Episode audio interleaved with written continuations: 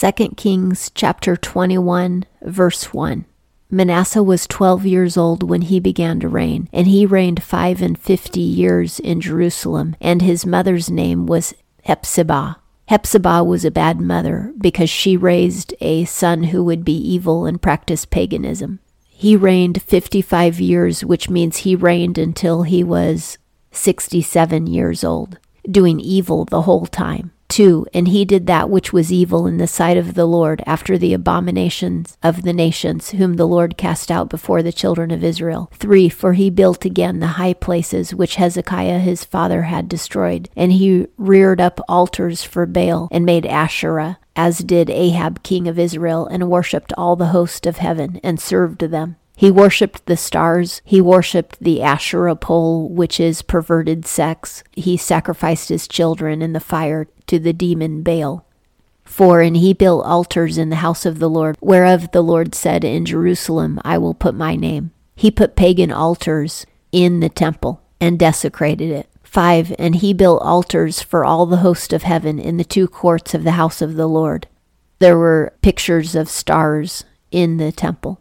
6. And he made his son to pass through the fire, and practiced soothsaying, and used enchantments, and appointed them that divined by a ghost or a familiar spirit. He wrought much evil in the sight of the Lord to provoke him.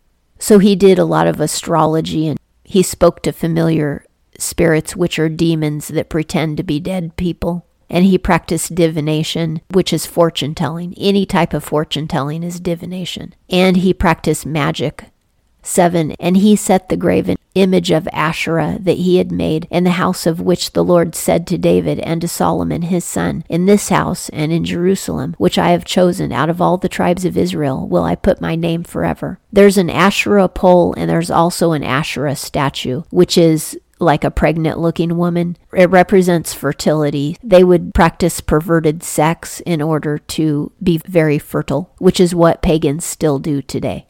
8 Neither will I cause the feet of Israel to wander any more out of the land which I gave their fathers, if only they will observe to do according to all that I have commanded them, and according to all the law that my servant Moses commanded them.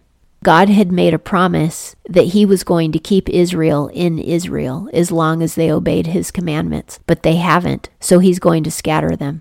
9. But they hearkened not, and Manasseh seduced them to do that which is evil more than did the nations whom the Lord destroyed before the children of Israel. Manasseh, who was an Israelite and a king of Judah, caused more Israelites to sin than all the pagan nations had caused the Israelites to sin. 10. And the Lord spoke by his servants, the prophets, saying, 11. Because Manasseh, king of Judah, hath done these abominations, and hath done wickedly above all that the Amorites did, that were before him, and hath made Judah able also to sin with his idols. 12. Therefore, thus saith the Lord, the God of Israel Behold, I bring such evil upon Jerusalem and Judah, that whosoever heareth of it, both his ears shall tingle. The Lord is going to cause a great terror to fall on Jerusalem. There's going to be war and mayhem because of the sins of the Israelites.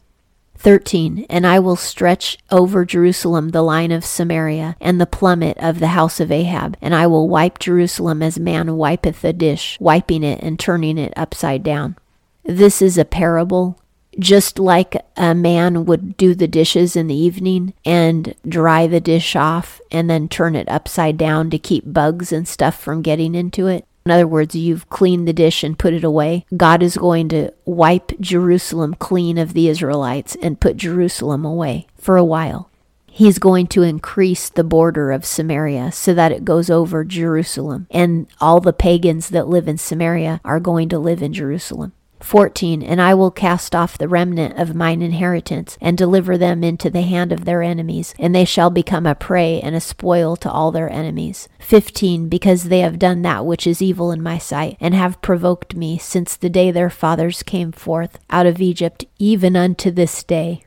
16. Moreover, Manasseh shed innocent blood very much, till he had filled Jerusalem from one end to another, beside his sin wherewith he made Judah to sin, in doing that which was evil in the sight of the Lord. He killed his own sons, and he probably had henchmen to kill everybody who he didn't like, and he caused the people of Judah to kill their children. That's a lot of blood on his hands. 17. Now the rest of the acts of Manasseh and all that he did and his sin that he sinned, are they not written in the book of the Chronicles of the kings of Judah? We'll read more about him in the books of Chronicles.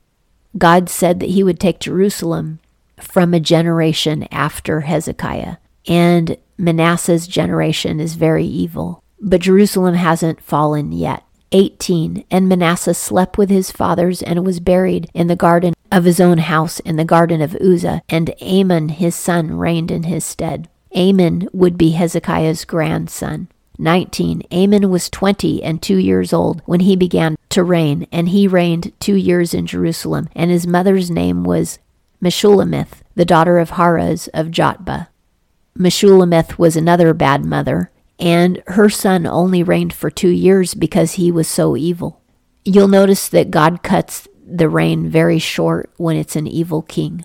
20. And he did that which was evil in the sight of the Lord, as did Manasseh his father. 21. And he walked in all the way that his father walked in, and served the idols that his father served, and worshipped them. 22. And he forsook the Lord, the God of his fathers, and walked not in the way of the Lord.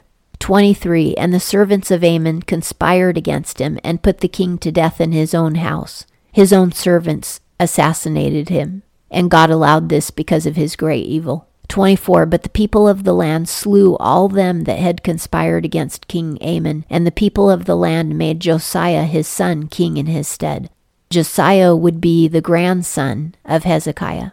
Now, Josiah is going to be a good king. 25. Now the rest of the acts of Amon which he did, are they not written in the book of the Chronicles of the kings of Judah? 26. And he was buried in his sepulchre in the garden of Uzzah, and Josiah his son reigned in his stead.